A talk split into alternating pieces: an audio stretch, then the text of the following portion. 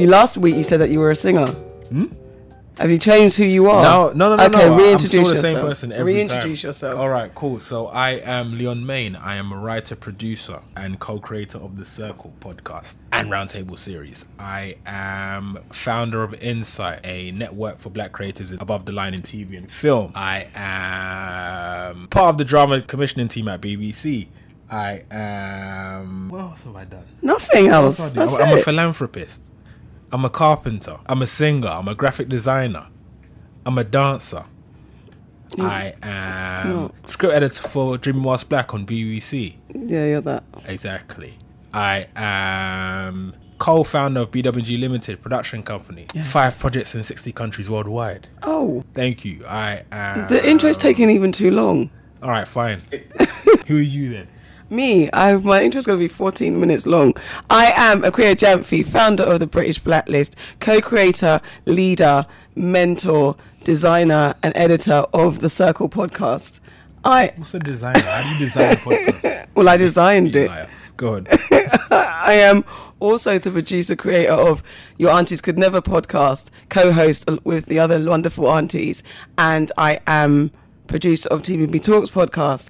I am a mother, carpenter, I'm a doctor Plagiarist. of um, pediatric doctor Why are you a doctor again? because my daughter's a pediatric nurse, so I'm a pediatric doctor. I have the qualifications a- adjacently. Um, I'm also a dancer, a singer, a fashion designer, a painter, an artist. Um, Hairdresser. I'm a hairdresser, thank you very much, to the stars only. And my daughter, who's a superstar, obviously. And I'm literally a Mother Earth and a mentor to the world. Who, who are you? Who's the gentleman laughing in the background? You ma- you have to match our energy when it comes to introducing yourself. All right. Okay, here we go. All right, people. My name's uh, Jimmy Akingbola. Yay. Actually, my name is Jimmy Bamidele Olatukumbo Akingbola. Gee! Um, you know, I'm a grown man living his dream. I'm an actor, an artist, a producer. I am the co-founder of Triforce Creative Network. Uh, I am the host of Sorry I Didn't Know, the only uh, black uh, comedy panel show in the world that raises us up. You know what I mean? That is not mining trauma. is is educating everybody. Yes. Ourselves, and it's on a commercial channel, not on some side ITV six at two a.m. in the morning. uh, uh, yeah, I'm a storyteller. I'm a connector. Uh, uh, uh, I'm a lover. I I am a dreamer. You know, I am an accountability captain. Wow. I am. Uh, did I say I was a Jedi? No. You have not. That You're adding nice, things. Nice, this nice, is nice. this is this is better. I feel like every time you guys introduce yourselves, I feel like I need a new partner in crime because the the partner I have, It's not his enough. credentials aren't enough. It's not enough. They're not kicking. I've got to add plagiarist to it. Yeah, I'm, I'm good vibes. I'm a good vibes king, multi multi award winning uh, godfather. to Nice. children. I'm Uncle Uncle Jay, um, and I am absolutely uh, blessed to be doing this podcast. And I'm EP on Sorry I Didn't Know on Handle with Care, which is my documentary. Uh, I'm Jeffrey on Bel Air. Jeez. That one. And that's why I'm going to end it. Yeah. That was fire. Yeah, Fire, yeah, fire, yeah, fire, yeah, fire, yeah, fire, yeah, yeah, yeah. First of all, just you've established who you are, but we want to fact check this because sometimes people lie. Well, how we usually fact check is use a ever reliable resource, which is Wikipedia. Just checking. You played Elvis in a play called Betsy. Betty. Betsy. That's what I said. Behzti at the Birmingham Rep in December 2004. Is that correct, sir? You know what? Is that That is correct. okay? There you go. Why did you? did. How did you play Elvis, man? What's going on here? Well, no, but like that was the character's name. Oh, The- yes, the, the, yeah, the young guy. He's a black character, and his mum was a big fan of Elvis. You know, you know, it's quite interesting, really, because you got the Elvis movie out right now. Yeah. and I think she named him Elvis just off the back of knowing that Elvis was inspired by talented black folk. But the the the, the important part of this story, Behzti, is that I was in love with an Asian girl, and you know, there's a moment where we kissed. I remember there was a bit of an issue about that in the play for Oh. the community in uh, in Birmingham, but also there was a bit of a. I think there was a yeah, there was abuse, there was a rape, I think, in the Gurdwara.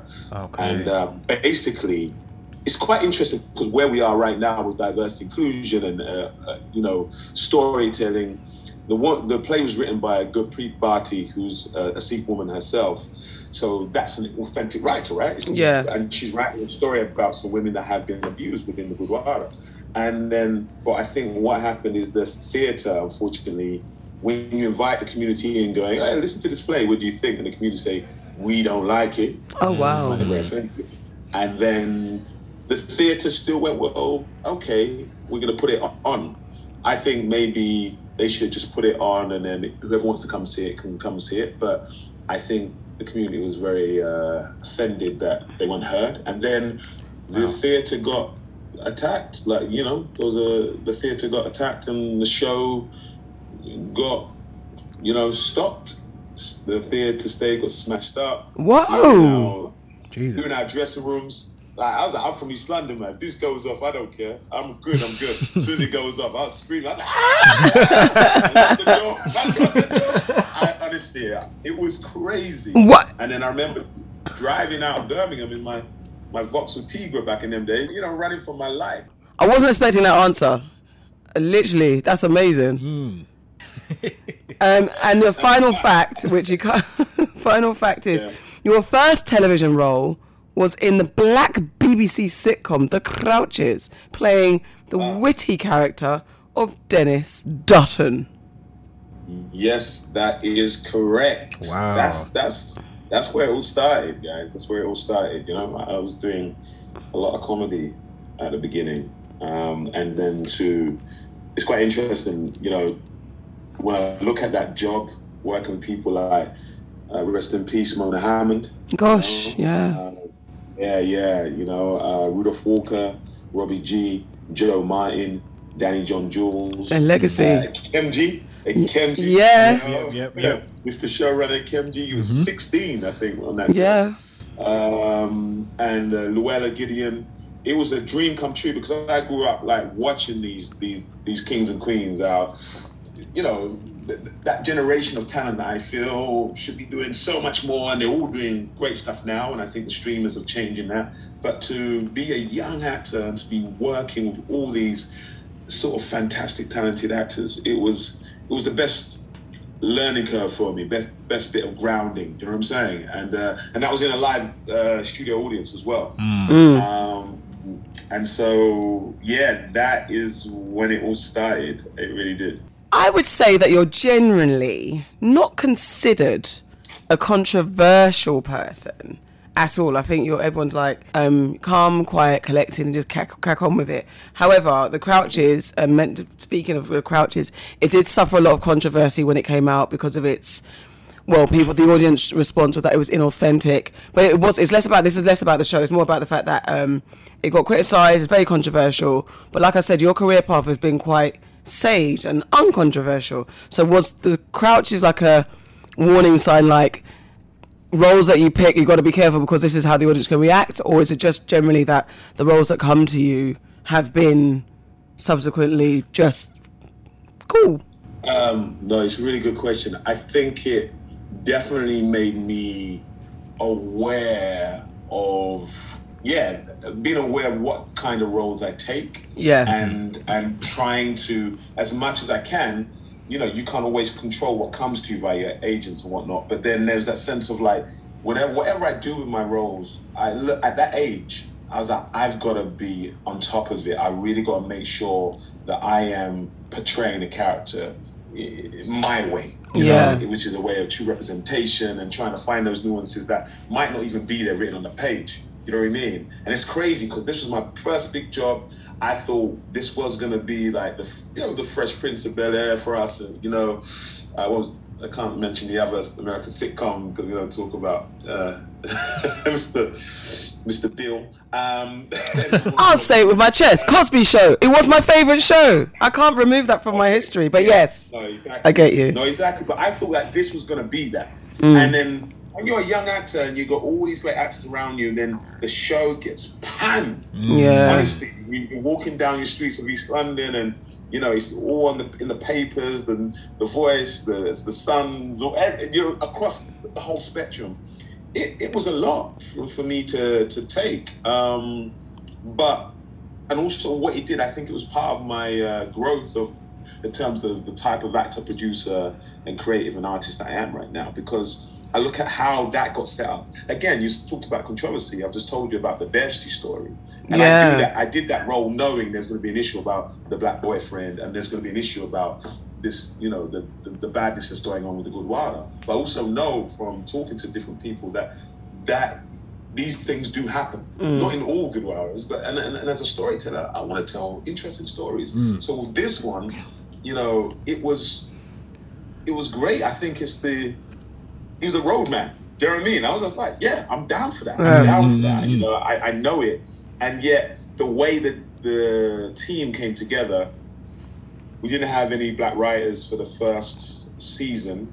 Uh, I think the Rab C. Nesbitt writer, Yeah, Hudson, yeah. he was the writer of it. So like that guy's got pedigree. Do you know what I mean? That's like you know, Rick, he was in some ways you could say he might have been as big as Ricky Gervais. He won't put himself in it, but like Rab C. Nesbitt was huge. yeah, he was. And um, but I think from this job, I learned straight away that I'm watching the older actors that were much more vocal than me because I was just like happy to get to have the job, but I could hear the discussions about this wouldn't happen in the black family. This wouldn't happen at the dinner table. We wouldn't say it like that. And I was just like, ah, yeah. So that's where you're not seeing true inclusion, right? Do you know what I mean? So if mm. your if your room, if everybody's looking the same in the room, and the room is the decision making room, then this is what happens. You you, you hit walls, right? Mm. Yeah. And then I, and I think, you know, I, I remember hearing people like Rudolph talk. Jo was very vocal. Robbie Gee, and it was a. There were moments where they weren't getting heard, you know. And so I think for me, I think where I am now and the work that uh, we do, Triforce with Creative Network, me, Fraser, and Minnie, like we always work from the root in terms of like inclusion has to be across everything. Do you know what I mean? Everybody has to be heard. Um, but for me, I just wanted to shine, man. I wanted to shine, and uh, it was hard to be a part of the first all-black thing on the BBC and it to get panned. I love the whole show to be great, but I've always been like, well, I'm doing my job then if people can still not really like a show, but they they like this character. That Yeah. makes sense. That's fair. Makes a lot of sense. I feel like you obviously have learnt from that and become a true OG actor. Like when, when I heard Jimmy Akingbola, I hear OG. You've been in the game for a very, very long time. You've gone from Dennis, Dennis. Stein, so let's say to, to Jeffrey. What is that special sauce that keeps you going? Uh, Leon, the special sauce, man. Come on. you've been you've been in this you've been in this game as long as me as well, bro. Like Please. Yeah, no, you've been doing like it. there- there's a level of persistence that you need to have in this business, right? Yeah. And how do you how do you how do you be persistent but still mm, keep the love for it? Do you know what I'm saying? right, you right, know? right. I think the source for me is that somehow I've not got bitter. Do you know, you know what I mean? Yeah. I do get upset about the way that the industry works and you know the slow turning of the tide, but I've always kept the love for it. And um, I think there's a mixture of things. Before we started doing the TCN stuff, Triforce stuff, I think what helped me is working with great older actors. You know what I mean? And and just doing the work, watching and learning. Theater was my. I started out in theater, so like by the time I did my first four or five years, I had I had worked with people like Ian McKellen, you know, Kathy Burke, you know, Roger Lloyd Pack. Um, you know, I've been at the National. You're seeing all these top, top, top, top actors. Yeah. And I think that helped me to go, all right, what type of actor do I want to be? And, and what's the what kind of work ethic level do I need to have to get there? And then the other source I think is I started we started just creating our own content or our own sort of platforms, and we started understanding how unbalanced the business was, but trying to fill in those gaps with uh, actor showcases or short film festivals Right. or, or, or, or, or networking nights. That was how uh, Triforce started. We used to do networking nights once a month. And I'm telling you, from the beginning, you'd have people like Ben Whishaw, James Corden, Eamonn Walker, O.T. Fagbenle, you know what I mean? Myself, okay. like Javon Prince, like all of us would just be there just Wow. having a good night. But everybody was at the same level, just trying to trying to like carve out a career. Yeah. And then when you look at where all these names are now, it's just beautiful. But there mm. was a we were good at creating this community, and I think that's for me that's the special sauce because you're you're you're around like-minded people that are doing their own things that have still got the desire to be the best that they can mm-hmm. and also you're not just focused on one thing you're trying Right. to build your career but also you're trying to affect and change the game in some way in terms of setting up your organization which you both know and understand Why acting? Why was that the lane, the first lane? Because you do produce, but I don't. I don't. Correct me if I'm wrong. I don't think you write and you haven't directed yet. And have there are there plans to do that? But why directing? I mean, why acting in the first place? acting in the first place when i was a kid um, i used to love watching films with my my brothers and i remember comedy i'm not a comedian you know i've done stand-up when i was about 16 at the comedy school with uh, keith palmer that's the same place that rudy liquid went and uh, you know a lot of other big comedians Yeah. but I realized then I'm like, oh, I'm a, I'm a young kid. I'm 16. I don't have any content. I'm just ripping Eddie Murphy jokes and Yeah, yeah, yeah, jokes, yeah. put them, you know, put them on stage. But what happened when I was a kid? I enjoyed seeing my like my older brothers laugh. They would mm. cackle like old, you know, old women, and, and they would rewind. They would rewind the scene and they would cackle exactly in, in exactly the same way. Yeah, yeah, yeah, just- yeah. and I, and I, I know it's, I'm sounding, sounding all great now, but I do remember the moment as a kid. Do you know what I mean? So it's Yeah, a of course. hindsight moment. But there was something in me that loved having that effect on people. So at school, I was always a bit of the joker. So I'd go, we'd do drama, and we'd always go last. All the boys would do like we do a quick scene about bank robbers, or we do a scene about you know we play our parents. You know what I'm mm. saying? Or or we we do a scene about like being sort of I don't know. Jedi's, whatever Yeah, it is, we yeah, just yeah, yeah, always yeah, want to go yeah. last and be like, yeah, we're the best, we're the best. And I think there was something in the the shy boy of me would would come alive when I would be other characters. Okay. You know what I mean? And but I wanted to be a footballer, you know? Okay. So I, I was a bit late into the football game, but I always knew Ian Wright's story. So I was like, well, you know, I could still get signed when I was like 19 or 20, that'll be fine. Let me just make people laugh while I work out the football game. And in that moment, guys, I was there for two weeks. They gave us an assignment to do a monologue, it could be fact or fiction. And I wrote this monologue. Uh, I wish I had kept it. And it was about me meeting my uh, biological brother, Shegun, Shegun Akingbola, who, God rest his soul, has passed away. But like, we hadn't, we didn't grow up together. So I talked about us meeting and then getting arrested as teenagers. But I did it as a Eddie Murphy raw stand-up. Oh, wow. You know, and uh, and yeah, and it got a standing ovation. And in that moment, it hit me. I was like, I want to be an actor. I want to go to drama school, Right. and I want to do film, TV, and theatre. And I've not stopped since. You know, I still try to do the football thing, but after a while, I fell in love with the acting game. What what position were you playing when you were playing football? Uh, right wing and uh, striker. What does that mean, please? On the wing of the strike? Did you strike the wings? What are you talking about? Is that chicken wings? Don't you know- Did you strike the match and Do you kick know the wings? Who do you, who, who do you su- quote I, unquote support? I support Chelsea, and then Wow. Well, actually, really, why you say wow for? Don't worry about it. Really, Yeah. I support whoever I'm dating. Supports whoever I'm dating, who they support, because I just want an easy So who do you support right now? That's very personal. What?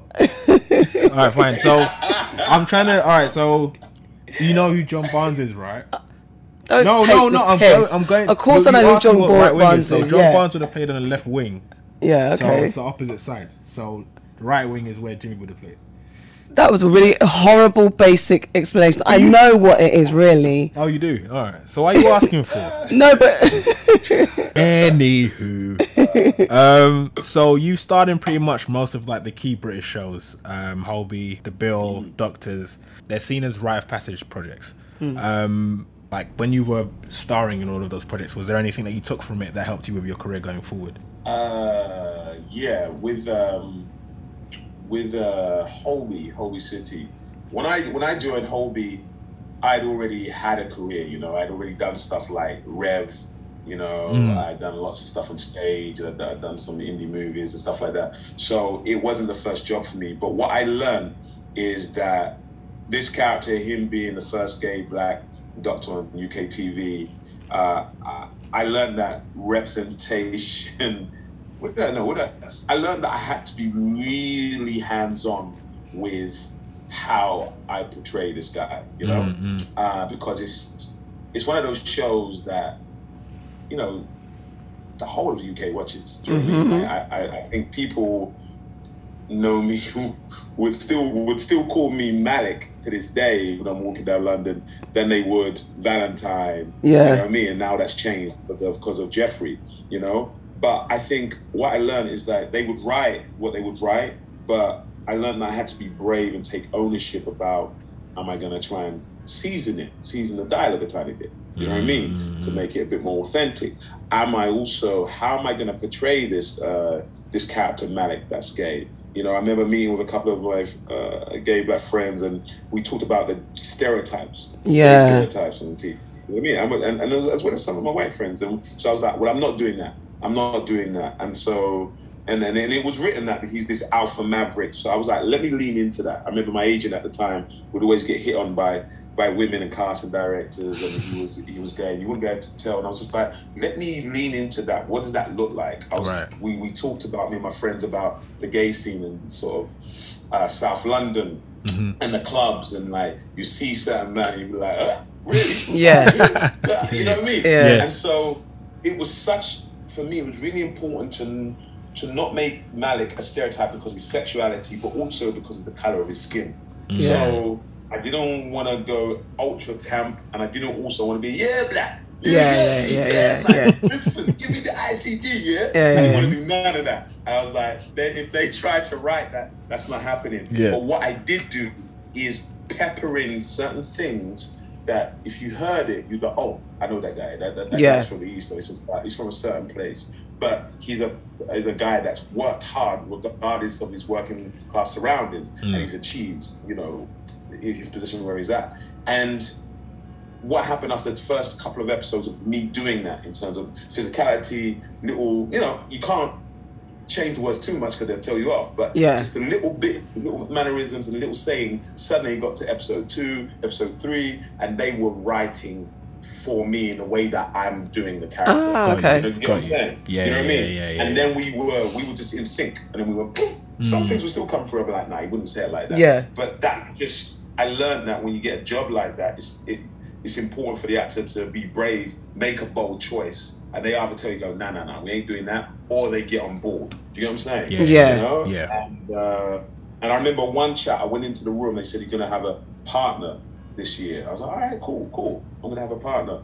But I said, guys, this this partner does have to be a black man. And they're like, oh, what, what do you mean? What do you mean? I was like, no, I'm sa- I'm saying this because otherwise it looks like Malik doesn't deal with his own type client. He doesn't deal with black men. They're like, what? I was like, well, the first guy I kissed was white. Do you know what I mean? And then Yeah. you've got this other character that he's had a thing. I was like, if we're talking about the, the love of his life, uh, for balance, you know, it, it, it, it needs to be a black guy. Otherwise, your, your storytelling is all one sided. First of all, I wanted to ask, were you nervous? Because, uh, especially at the time in Malik, what year was that?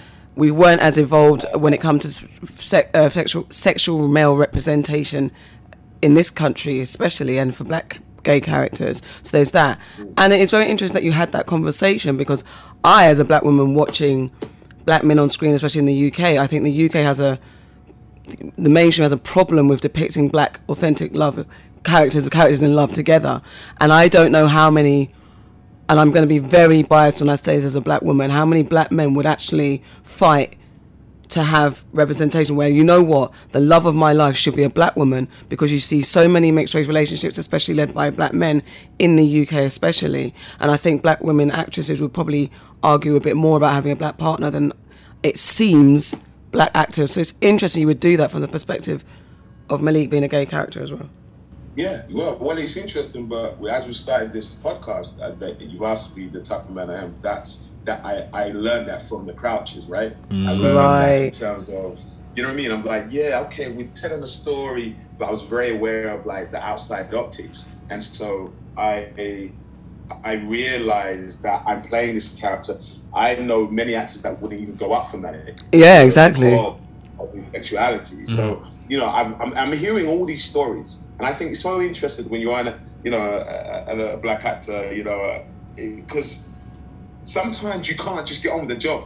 You do have to think about the out, you know, your community Yeah. in the outside world. How is it going to come across? And I Yeah. feel that's so unfair because Yeah. you know, I mean, some Asian actors they talk about it, they have to as well, but but like it's so unfair that you know actors don't have to do that. Yeah. But I was like, it is our responsibility. If I just rock up and I'm letting my character look a certain way or be a certain way, and I haven't had, I've not had a chance to get my hands on it and create it and make it be authentic. That's what we're trying to do. Authentic. Yeah. We're all different. Hmm. But I, I just can't, you know, you can't just let certain things slide because then they do become stereotypes. You've mentioned Triforce. Let's talk about Triforce, the film festival, the production company, the shows you've made, including the Brilliant. Sorry, I didn't know. Why did you start it? You did say a little bit why you started it. Maybe we'll talk about its legacy and your your goals and intentions going forward.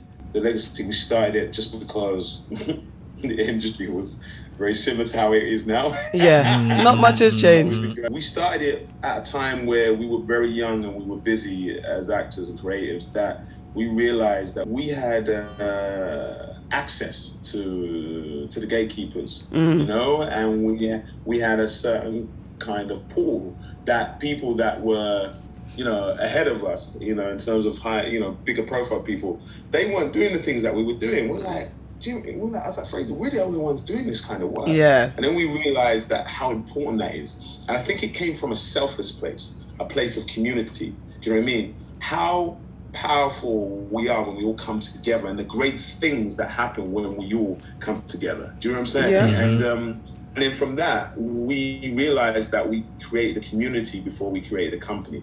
And then we created the company, and it was like, well, what do we want to do with this community? We were like, well, we want to provide a platform for them to be seen and to have proper engagement by the gatekeepers, proper tangible outcomes, be it representation, get a job with the BBC to write for a, you know drama, comedy, and then we were like, well, what does those what do those things look like? And that's when we decided to do the short film festival, you know. Uh, and then we started doing monologue slam, and then we started doing writer slam. Cool, we're selfless and we're hooking people up, but we also want to tell stories and make content. And so the next step was to make the production company. But within everything that we do, guys, it's always been about, you know, inclusion and diversity. You know, we're saying these words now, but we would never say those words. But if you come to our night, you would just see it. Although I do remember people going, Ah, can I come, Jim? It's a it's a black thing though, isn't it? Like, no. Oh. Back in the day, you would see me and Fraser on the posters of just trying to promote, come through, come through. I was like, no, it's for everybody. And also, you know, we talk about Fraser's a mixed race guy. Do you know what I mean? His mum's white Scottish, his dad's uh, from Barbados. You know what I mean? I'm a rich born Nigerian, but at the same time, I've got a white foster family. You know, his wife's a white woman, and our friend group is so diverse inclusive. Do you know what I mean? That there was no sort of we need to get this many people that look like this. Who's like these are our people, these are our family and friends, and so that stayed with us. That's been our IP all the way through to the point where you look at Sorry I Didn't Know, you know, you look at Handle with Care when it comes out. It's in all our work. You know, we've got uh, Dead Canny coming out on UK TV, and again, we pitched Writer Slam to that channel, and they picked it up.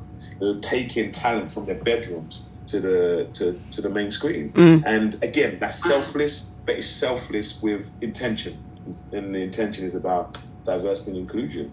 I just want to like um, pick up on that um, in regards to writer slam and monologue slam. I feel like there's a good portion of people um, in the in the acting, the um, writing community that know about it, but there's probably some that don't. So I'd love for you to like speak a bit more about it because I think it's extremely important and the way you guys have been able to kind of maneuver in the industry and get um, channels and production companies on board to help you push people forward is, is extremely important. So yeah, I'd love you to speak a bit on it. Oh no, thank you so much. I suppose for those of you who are listening, you know, you might be writing that that that that drama, that comedy right now. But It's like how do you get it read? How do you get yourself seen? And um, uh, Writer Slam is a, a, free showcase where we would get submissions over maybe a thousand submissions. And what we would do, the way that Fraser created this, he some of the similar writing competitions, they'd be like, "Yes, send us a whole script." Yeah. You know, it's like, well, you know what? If Darren, who's like juggling, Ubering, working in Sainsbury's, do you know what I mean? And, and he's an actor, slash writer, for him to take time out and write a whole script, yeah. it's not going to happen. Mm. Steve, who comes from more of a wealthy family, then then it just creates an, an imbalance. So Fraser was like, the way we want to do it is just create ten pages, you know. So just give us ten pages, and you can only use five characters, and it sort of really leveled the playing field. And um, and then once we we got the structure of how we wanted to do it, it was for us to make the channels and the production companies accountable.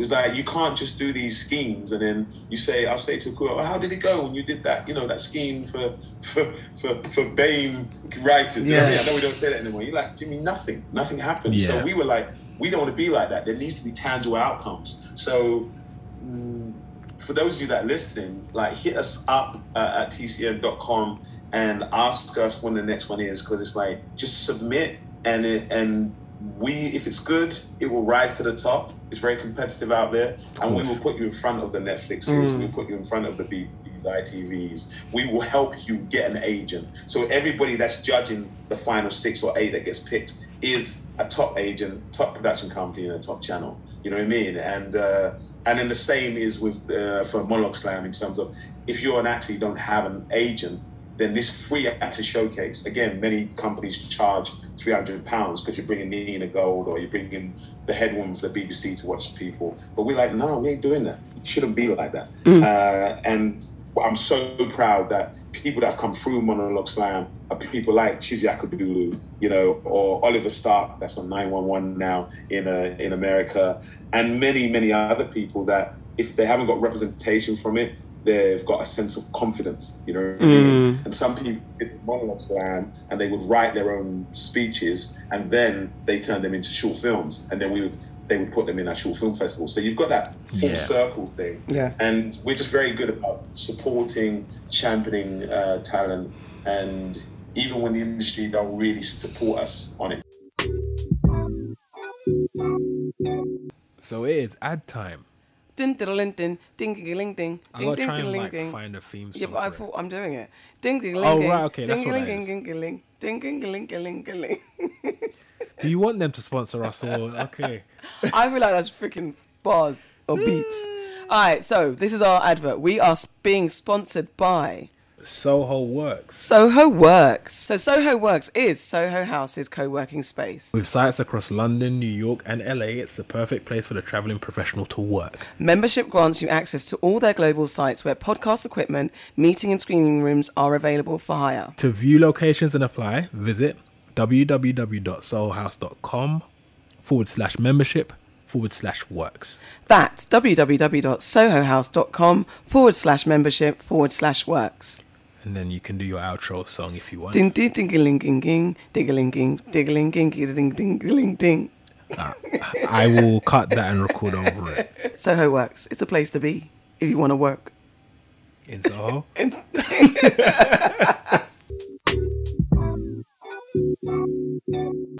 So obviously, I, I, I know you as as the OG British actor, right? I've seen your work across many shows in in the UK, but it still feels sometimes in general that the UK is UKing mm. when it comes to representation of black actors, and so obviously a lot of actors end up migrating to uh, America, including yourself. Tell us how that experience has been for you, one, and two, do you still feel a level of frustration when it comes to UK representation for for for black actors? Um I think me moving to the US was there was partly I felt like I'd hit the glass ceiling here, mm-hmm. and there was a little bit of that frustration with that. When I looked around, who was on TV or what was being made, I was just like, off the back of kind of out of hobby, I was just like, if I sit around.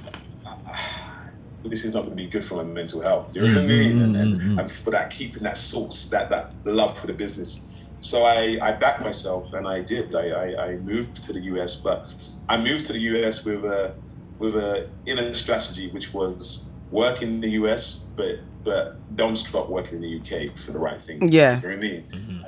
Uh, and there are some actors that like they are they're done. They're like, I don't want to come back to the UK because it's treated me this way and it's just not changing. And I was a bit like, I think because of the work that I do with the TCN and because of like the big picture, I was like, no, I want I want to Yeah, do yeah. the work I love and do Yeah. in the place that I was born. Um, but that that took work, right? That took like I said no to a lot of the UK things that were frustrating. I was like, I I feel like I've done this. I feel like that's not moving my career forward. I feel like that's got people of color in it, but they're all in the background or they're very, you know, supporting. I'm like, why is the lead guy? The lead guy could be be me, and it doesn't have to be anything about my race. Do you know what I mean? Yeah, yeah. And and I, and I think that was happening a lot when I watched normal people during the lockdown, the, the love story, that Irish love story. I loved it. It's one of my favorite things I watched. But I watched that and I realized, see what happens? We don't have anything like that. There's so much work to be done just to to change the dial and for us to do stories that are equivalent with that. You know what I mean? Mm. So I love dreaming as black. I just love that, and I think that's moving in a certain direction. Again, like the- there's a there's a sense even like within the title and within the nuanced comedy, it's doing something. But I'm just like, there's so many stories out there where it doesn't oh, have, Have to to be be about about race. race. You Yeah. know what I mean? Yeah. you know um, so i can look at that and go well yeah this is how i feel i'm just going to sit here we're going to have coffees we're going to just annoyed about it upset or i'm a man that i'm always moving and i've always got my own lane you know I, i'm a bit more of a kenyan runner actor do you know what i mean I'm- Yeah. in the early days. I'll see OT pop off. I see Javon have his show. David Gyasi, like, come. We've all we all good friends, and I just said to myself, I always knew I work in a different way. and I got a different lane, and so when I went to America, I got the green card. I think I had a 20k in my back pocket. I wasn't coming off of you know Peaky Blinders or Spooks or anything. Americans go, I know who you are. I had to start again from the bottom, and. uh and it was humbling but also exciting because I think when you're from the UK and when you are black, there's a certain level. I hate this word, but uh, a level of hustle and grind you have to do to, to be seen. That once you get to a place where they're just like, oh, oh, oh, what's this? Like that, that they that, that they celebrate talent. You, you and you get that moment, you go clear. I, you know, I just feel like America's very good at, at celebrating talent, nurturing talent. I feel like there's something maybe in the UK where I don't know. It's almost don't get too don't get too big for your boots. Do you know, what I mean? Mm, mm, mm, Do you know what I mean? I don't know. You know, it's the thing where we they can be subservient and don't want to celebrate themselves, but it's also that thing of like it's very structured. You know, uh, yeah, have you done Hold Me Back? Have you done Casualty? Have you done Narrative? Yeah, it's that. Do you know what I mean? With America just goes, who's this guy Liam? This guy's amazing. What? He hasn't written any TV shows, but he's done his online stuff. We're gonna give him a show over there. We're gonna give him a development deal over there, and we're good. you know what yeah, I mean? yeah. And um, and, I, and and and my business brain could see that so clearly. You look at Idris's story. You look at Eamonn Walker's story. Marianne Jean Baptiste's story. Mm. Ashley Madekwe's story. Like I could go on. Yeah. You know, I could go on. and Yeah. on. David Ajala's story. Do you know what I'm saying? Yeah, it's like yeah, yeah. there's so many where you just go, well, this makes sense now. But as David Oyelowo says, he didn't want to have to move his family from the UK to the US, but he felt like he had to to have the career that he felt like his talent deserves. you have landed a very fantastic role in a very, very brilliant, could have gone horribly wrong elevation of a theme of a story that we all love so dearly. Um, all the parts of Bel Air are just beautiful, just beautiful. I can't fault it. I think I had a moment where I was annoyed with um, Carlton and Will's friction. I wanted it to stop because it got a bit too much. But that was my only gripe. I love that it's brilliant. And seeing you in this role, I must say, I love that you're saying it's full circle because when I see you, because we bump into each other regularly, you're the glow. Everyone talking about glow up, and it's, I feel like glow up is a bit cheeky because, like, well, well, I didn't look busted before, so now you're trying to say I look nice now. but it was never, it's never that. Glow up sometimes is cheeky, but it is from within. It's like this is Jimmy. Like this is Jimmy who you could have been without me knowing your every personal character and all that type of stuff. I don't know you know you. I know you enough, but not in like personally as a best friend. But the Jimmy that I see that's humbly just making it in the UK, the Jimmy I see now since you've had this role in this short space of time is just this energy is around you. It's like you've arrived, and I'm really it, it excites me seeing you like this because I'm excited to see what else you can do with this kind of buoyancy, with this um, infusion of belief in what the fuck you can bring to the table. Because this is, I think this you've done so much, but this is the role that we all aspire to have if we're acting. That that kind of I can do this and be part of this but dynamic. Um, I'm look. I'm thinking because Leon says I ask my, my questions are too long, but I'm just actually celebrating you in this a moment. question at all, yeah, it's just more like a statement because I'm like I'm, I I I I don't know how to put it into words. I think I'm putting it into words. That I'm just so happy to see you like this because you're glowing like properly. What is it like being a part of this? Fucking black cast of this fucking great show in LA with these people looking beautiful and being a bad man. Jeffrey's a bad man. Yeah, I love your um, interpretation of Jeffrey. I think that's so sick. I know you put um, words into that. You obviously you were speaking about um, the OGs and uh, the Crouches having to kind of like speak about how to portray a particular character. I know from watching that straight away. I said Jimmy told them exactly how Jeffrey's supposed to be. Thank you, thank you. I did. When honestly, I got goosebumps, man. Like, because now you're. First of all, thank you. You know, um, it's interesting. As I say, like I've, you know, you, you can know what you can do and who you are, um, but sometimes certain places don't let you shine. Yes. I don't feel much as like I, I just feel like now I've been let in the door. Do you know what I'm saying? You Yeah. know, when I look at some of my characters, my work, I always try to make iconic characters. You know what I mean? If you think of Dennis Dutton, you Crackhead Mick, Valentine, Yeah. Malik, they're all very different. Even Bam Writer, everyone's very different. And that comes from a place I love the work, but there's also, uh, I think, when I look at it and hearing you, there's this thing of like, yo, like, do you, like, I would like to be seen. I'm still gonna do this work, but I'd like to be seen. Yes. You know what I'm saying? And now that spotlight, that glow, it's not like, oh, suddenly, oh, look, Jimmy's gone all, he's gone all glorified. It's gone Hollywood. Yeah.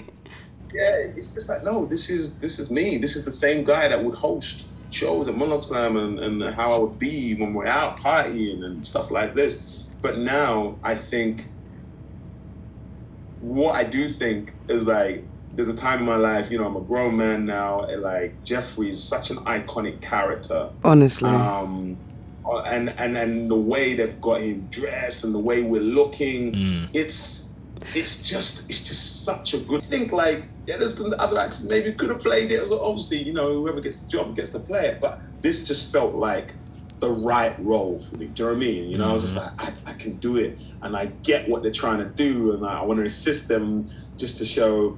No, we don't all talk like that. He he wouldn't move like that, but he would move like this, and um, and it's so nice that it's the nuanced stuff that comes. When I when I came back to London and uh, I bumped into Getz actually, and he was just giving my flowers. Dream come true. It's a show that I grew up watching, you know, and uh, I know Joseph Marcell. He's played my father in Death in Paradise. Yeah. And now I'm playing role, and it's just like it's there's such a meant to beiness about this job. Do you know what I mean? And so many some of the other cast members have got their stories, but for me, the timing of this role and being seen and and and you say controversial, I think actually I'm quite fearless with my work. I, I know it's going to be tricky, but I think I can land the plane. Mm. Don't get me wrong. There might be some people who say, Jimmy, you didn't land that one, but you don't know until you try it. And I'm a mm. bit, I'm a bit like, I'm about that. And I think Bel Air was like that for not only for me to play Jeffrey, but for the us as a cast to deliver this show. It's a delicate piece of IP, but the way it was picked up and made, this young guy, 27 in KC, driving down the motorway, had an idea of going a drama for the Fresh Prince of Bel Air. Right. Spent thirty thousand dollars of his own money. This this young director writer does short films and commercials at this point. So he's got all the equipment. He uses KC actors. He shoots scenes in KC. He goes to LA to get all the LA shots, and then he makes this trailer, Bel Air, right? He puts it out. It goes viral in 2019 in the within the day, in a few hours, it lands on Will's desk, Will Smith's desk. In a few hours later, he gets a call from Will Smith thinking he's going to get told off. And then Will's like, What you doing? He's like, This is, you know, how I would redo your show. Will's like, It's amazing. People pitched me this for the last 20 years. Uh, I've not seen anything like this. Uh, I guess we should try and sell it. and then the rest is history. Do you know what I mean? Peacock outbid, outbid Netflix, HBO, and they gave up. They gave us two seasons up front. You know. Wow. But if you look at that, that this young guy put this to Will, then Will has to go. I see what you're doing. You know what I mean? And then I, you pick up the script and you got your EPs are people like Will Smith, Quincy Jones, the original EPs for the original show. Mm. You know, and so for me, I I was confident that it was being made with the love, care, respect Yeah. yeah, it deserves. Do you know what I mean? It, it was honoring the original. But you can make what you make, but you can't control how the audience respond to it. You know, there was a lot of like, why are they doing it? A lot of hate. Mm-hmm. But what I loved was the public turnaround. Where no, guys, I said this. Don't sleep on Bel Air. You've got to watch it. Yeah. And then of course, the social media response to my character. I can't lie. Like, Honestly, you're a thirst trap right now. It's out there. The panties are being thrown at you, Jimmy. It's a lot. It's and it's funny because like, I'm- feel like I feel like your sister. You know, it's like your brother. Like, who are you? Like, if people start saying Leon's handsome, I'm like, shut up, man. That's just a little Stop. this little brother, man. People like. Continue. But anyway, yes. it's like mad. It's like my little brother's getting girls to straight talking. Like, shut up, that's just Jimmy, man. But it's also beautiful because I, it's that, like I said, the celebration is I'm so proud, and it's just like one of us don't like who deserves to do, do good, and it's like you're one of the good guys. So it's like this is amazing. Thank you so much. Amazing. Seriously, Thank you. I wanted to create a Jeffrey where when we sit down, we go, "Oh yeah, I know a man like that." You know what I'm Yeah, yeah, saying? yeah, yeah, you know, yeah, yeah, yeah, and yeah. I, and and the original, I didn't really know many people like that. Of course. that person. That's fine. But where we are now, I wanted to just turn the dial, and but I got to give it to Morgan Cooper. He was like, "Yeah, we ain't doing that Butler thing." I was like, oh, "Okay, okay, cool, cool," and and he gave me the direction he wanted to go, and I was like, "Say no more." It's that. I, I, I get it. I get it. And uh, yeah, yeah, I, I, I can't wait to, you know, see if I'm back for season two. See, uh, look at these lies. Of course you're of course you're back. back, come on. Imagine the whole internet will break if you're not back. Nonsense. Yeah. It's ridiculous. That was a rubbish. That was a rubbish hint, Jimmy. We know you're back. Whatever, man. I'll. Sp- you can't say it. I'll say you're back, and I'll write you back in myself. Factual. Um, you are going to be in the new season of The Tower, right? Uh, yes, Tahirah and um, Gemma Whelan. Yes. Yes, yes. Is there anything, anything you're allowed to say about what happens this season or about your character? Uh, I've literally just uh, filmed season two. I literally wrapped, and then I just, you know, got back two days ago in the LA. Um, so I am in it. Uh, all I will say is that the story continues. Okay. The season two is a bit edgier and darker. Uh, and man like Steve is there. Okay. Okay. um, mm, and that's about it. that's about it. That's about it. That's about it. Well, I will say that job, you know, I really enjoyed the first season in terms of like, you know, something a little bit different for ITV. They could do a lot of dramas, but I just think Patrick Harbinson, you know, adapted the books really well. But I love working with like Gemma Whelan and Tahirah and Emmett, and um, there's I think there's three or three or four other books. So, you know, Wow. if you those who are listening, if you've ever read the books, Steve goes on a great journey. So, you know, I'm praying that we get to do that. Say no more. That's all I can say. That's all I can say. That's all I can say. Say Fair no enough. more. Fair enough. All right. So we we've gone we've gone high. We're gonna go low now. We're going to a dark section, a real dark question. Real dark. Uh, what has been the worst no you've ever had? The worst no. Ah, that's really good. I think my first uh like crush at school, this girl that I wanted to yeah, Yeah. yeah, Cheryl. Yeah, I wanted to I wanted to be her boyfriend and you know, it wasn't like it wasn't an emphatic no, but it was a constant no. Oh, Cheryl. No, yeah, man, yeah, I'm trying to drop love letters to her back and forth, and it was just like, no, no, no, different forms of no. So, yeah, the first, that was my first no, that, that, that, that hit, that hit. Run it through. And on a, on, a, on a better note, what's been your most rewarding yes? Uh, being loved by my uh, my foster family. Love that. Yeah. Love that. What's a favorite on-screen role that you either wish was you or has inspired you? Your favorite ever on-screen role? This is a good one. This is a good one. Uh, oh gosh, this is a really good one. Chris Tucker in Rush Hour and Last Dragon. You got the glow. I Um, like martial, me doing some martial arts stuff. You know what I mean? Running up the walls. That's That, you. I love that. Yeah. Last Dragon and uh, Rush Hour. I like that. I can actually see you in a karate role. I think that's coming. A karate role. karate role. I can see it. It's coming, man. Um, um, um oh, I lost my question. what are you watching at the moment? Okay, I just finished watching uh, Love Life season two. Mm. I got told just to watch the second one, but I, I told the first one was good as well. But I'm just getting into season. Is it season four or five of Ozark? Okay. Nice. Uh, yeah, yeah, yeah, yeah. So I'm just trying to get that done, and Peaky Blinders as well. quickly before we go on to the final question in this section you have mentioned handle with care a few times i'm looking forward to chairing the q&a with you next week at bafta you're not coming Yes. Fine. um, Yes. Fine.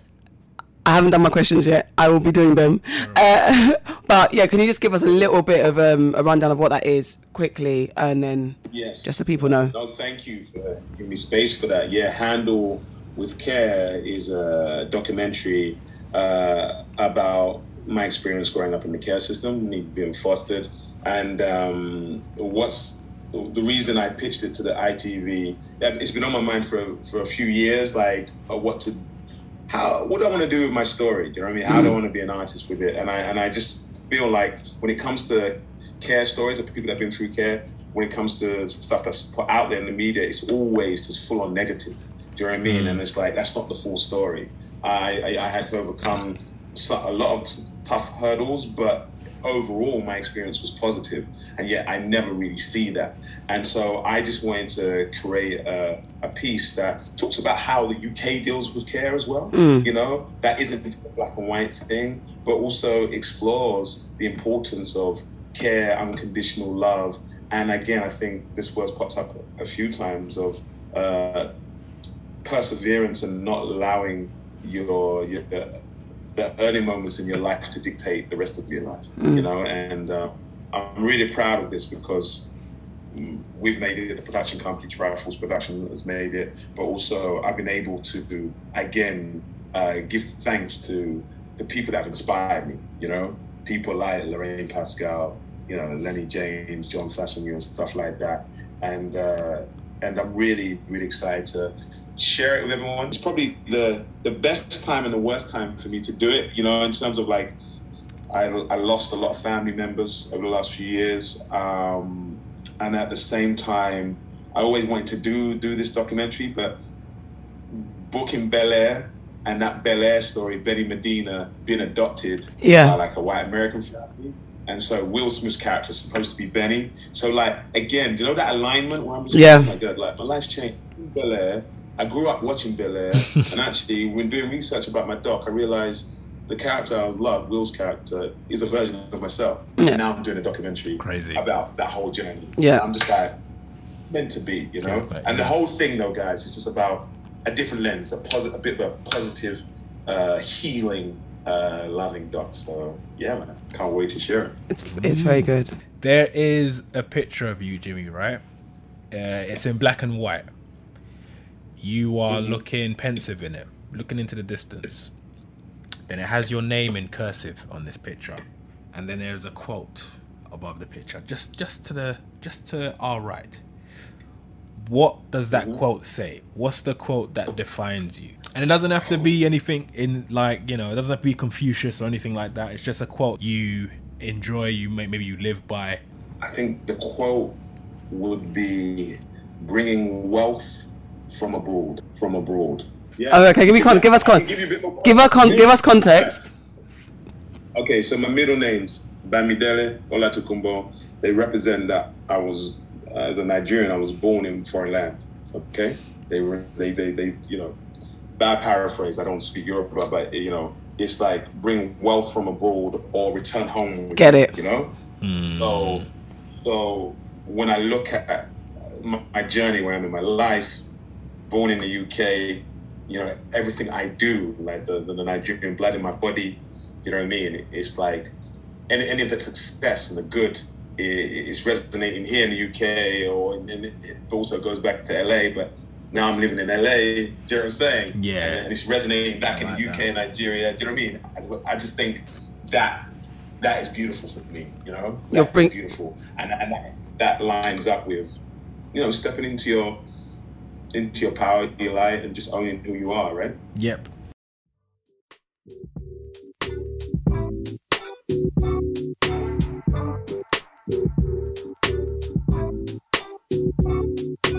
Name this. Movie, show, TV, this. film, quiz, this. show, thing. thing. All right, so this now this is time for the best part of your life, the best experience of your life, the best game you're ever going to play in your life. Now it's time for name this TV show, movie, game, quiz, show, thing. So basically, you're just going to guess the name of a title of a show or a film based on clues that I'm going to give you. Just quickly, I'll give you how it's going to run down. The first clue, which is worth four points, I'll give you some odd words or syllables from the title. Clue two, which is worth three points, will give you how many words are in the title. If you can't get it from one, clue two, I'll let you know how many words are in the title. Clue three, worth two points. If you can't get it by then, I'll give you one word to describe the project. And if you still can't get it, after all these easy clues that I've given you, clue four, worth one point, I will give you a description of one of the characters in the show or the film. You do have license to call a friend, which is this traitor over here who tends to give all the answers away. Are you clear in what I have said, Mr. Contestant? I am very clear. I am very clear. So today's theme of the projects of TV shows and films are rags to riches themes in honor of Fresh Prince of Bel Air. All right. So, one word from the title, right?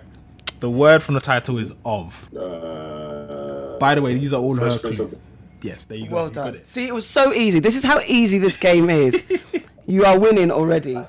Fun fact, by the way, the episode that Will realised Fresh Prince was on the decline by season five was the gunshot episode. Apparently, in trivia, it says that the one where Will got shot and then Carlton got a gun, that was the one that Will was like, enough is enough. This series is dying. We're going to end it on season six. Really? Yes, apparently so. That was a good episode. I know. But he must have, I think maybe it's like, you can't top that now. We've done too much. Oh, okay. Maybe that's where he's coming from. Okay, so the next clue, the next project, I'm going to give you words from the title and the. Rags to riches. Rags to riches. Beauty and the Beast. Oh, hmm? no, Beauty and the Beast. No, Beauty and the Beast. no. Good. Good guess though. Nah, give me, give me, give me another clue. There are six words in the title. Six words. it's really easy, Jimmy. It's really easy. Okay, that helps. And the Would you like another clue? Okay, the next. give me another clue. The theme of the, sh- the the project is small. When you find out the answer. No, because th- if you think about it metaphorically and physically, small is a thing in this show. Being Is it small a show? or a project or a film. It's a TV show or film. It's a film, I'll give you that. It's a film. Film. Uh, And the six words in the title, the theme is small, metaphorically and physically. oh gosh. You can ask a. F- Yeah, what do you want to do? Phone a friend? friend. Okay. All right. Um, Be careful. Gene Wilder. What's wrong with you? What? That's a, such a huge clue. Gene Wilder. Gene Wilder. And the yeah. Yeah. Gene Wilder. You don't think of Richard Pryor films. Yeah, that's what I've got. That's what you're going to. Yeah, yeah. yeah. What's what's his uh, most iconic role? I guess isn't that most? His most oh, sorry. Oh, chocolate factory. Willy Wonka and chocolate. No. Yeah. Yeah. Yes, well done. Because why don't you just tell him what it is? the fun fact about this the chocolate river in this film was made from 150 gallons of water, real chocolate, and cream. Um, apparently, because of the cream, the mixture began to small, and by the end of filming, it smelled disgusting. Just a fun fact about that film. Go. Oh my god. All right. Ah. okay, so we have to give you.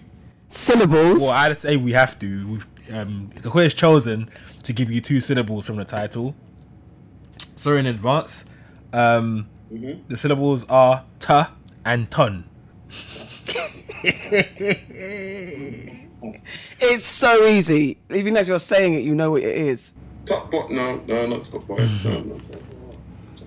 Yeah, give me another clue. There's three words in the title, and if if it helps, there are five five syllables. One word has one, one word has two, the other word has two. Yes. So, Ta, ton, easy. Ta, ton. Do you want, Are us, you- do you want the next clue? This is disgusting. Yes, go on, give me another clue. Top ton. This is gonna kill me. I know it's gonna make me angry. uh, rebellion. That's the kind of theme, rebellion, in this rags to riches tale where ta and ton make up the title. Rebellion, rags to riches. This game is the best game ever. I'm going to get so famous from this game. Is it? Are you? Probably. People get angry by now. You're appreciating the, the, the levels. Do you want your final? Do you want your clue? final clue, Jim? I started off so well. That's all right. Um, the police are targeted vocally by some local youth. Do you want the answer? Go on. It is yeah, yeah, straight. It's Straight Outta Compton. No! Okay, fun fact. Straight Outta Compton was the highest grossing music biopic until 2018 when Bohemian Rhapsody grossed over 901 million. And it hasn't ever been screened in Compton because Compton does not have a cinema. Oh wow. No, two words in the title. The and of. Rags to riches. the Wizard of. No, but well done. Uh, Do you want your next clue? There are four words in the title. There are five words in There are five words in the title. Sorry, I'm getting tired. Uh, there are five words in the title. The of. It's very easy. uh, give me, give me, give me a clue. but Clue three: drugs. Do you want to phone a friend? Drugs, rags to riches. I mean, is is drugs a good clue? I don't know. Drugs is a good clue. Yeah, all right. Uh, Call a friend, man. Call a friend. All right, this is a visual cue for you, Jimmy. Oh my god. The Wolf of Wall Street. Well Yes. done, Leon. I was, Just thinking, I was thinking of it, but I couldn't See? see. I was thinking, I just had to know, get him over the line because he knew.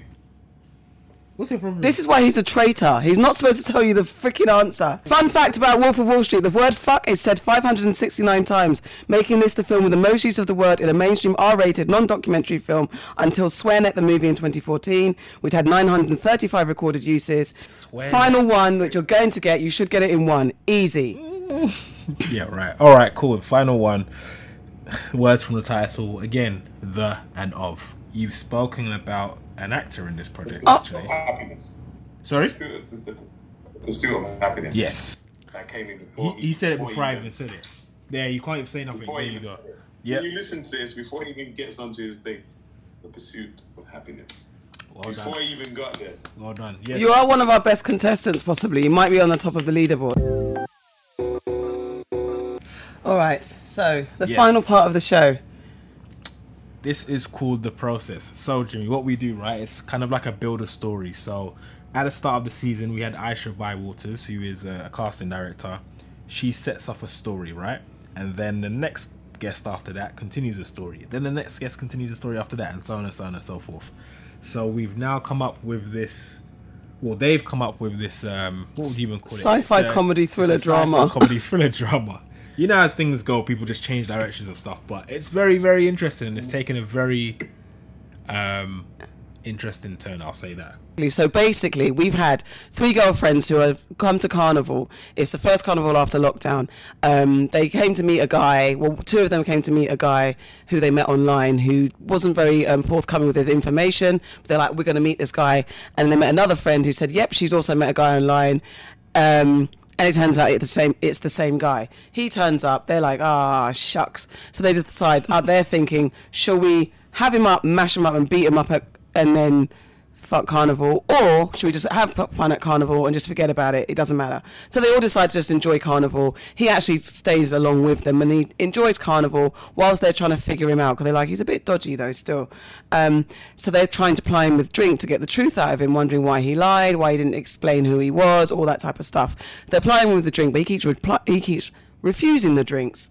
And in one moment, because Carnival's hustly bustly, he falls to the ground. Uh, in that moment, the girls take advantage and pour drink down his throat.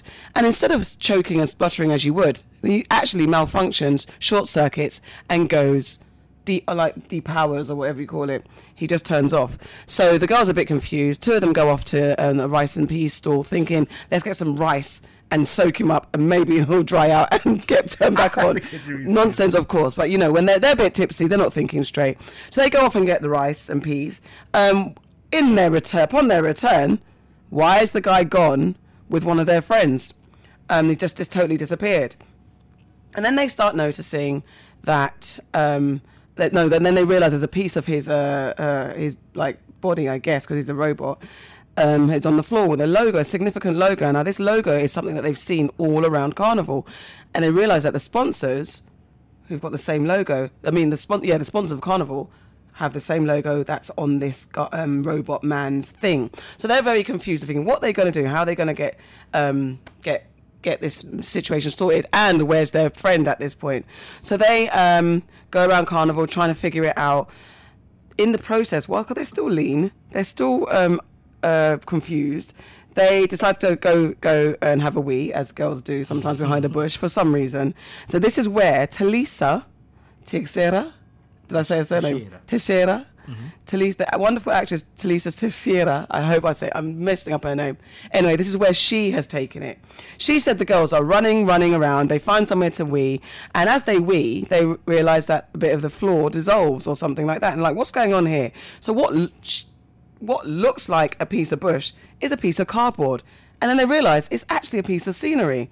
And then they like, so they take out one of the girls, Rachel, takes out her little bottle of rum, pours it around, and they realize everything's crumbling and disintegrating. Um, so as she peels the cardboard back, they realize they're in a studio. And there's all these white people with cameras and booms quietly saying, Mayday, Mayday, Mayday, shit's gone left, shit's gone left. We've got to fix the scene, fix the scenery. Two big men with glasses with a syringe come for them. One of them gets jabbed. The other, she faints. Another one gets jabbed. They just both all get jabbed and get attacked by these um, security guards, and then they get dragged into a dark room. Continue.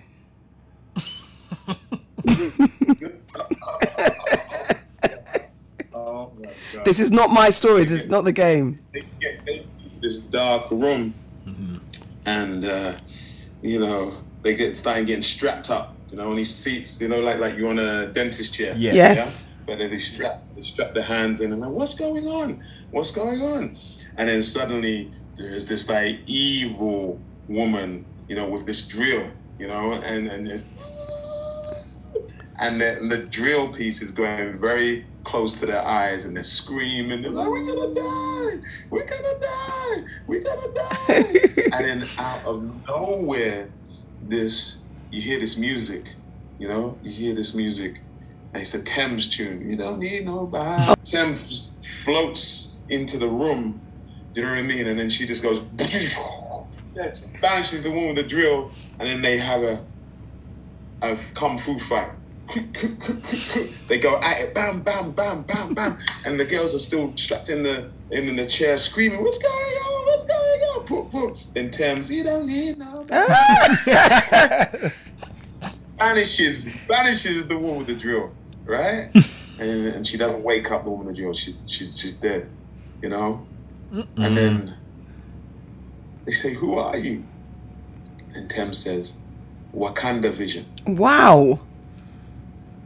and then they black out and they're back on the streets taking a pee. Then they pull up their, the you know, the panty and everything, and then they hear, and they look on the side of the floor, and there's the there's the drill spinning. Oh wow. And um, And he's gonna leave it there. leave it there. Amazing. Thank you. Jimmy, Yeah. Thank you I so think much. that person will come back and take out the robots. But anyway. I think so too. Thank you so Thank much, you so Jimmy. much, for, Jimmy, man. I know Really, it's really early where it. you are. We appreciate you waking up and dealing with our madness so early in the morning. It's It's been a joy. Thank you. To, it's great to do this at last. And uh, yeah, no, thank you for the love, support always from both of you. And uh, yeah, catch you both in LA soon. For sure, um for sure. yes, please. Where can the people then find you? Uh, they can find me on Insta, Jimmy Akingbola, uh, on the Twitter. Uh, and that's about it, man. I don't do the TikTok business. No, please. It's it's, it's too much. Appreciate it, Jimmy, man. Thank, Thank you. Thank you. you. Love, guys. Thank you so much. Have a problem. blessed, blessed, Have blessed a good day, day. man.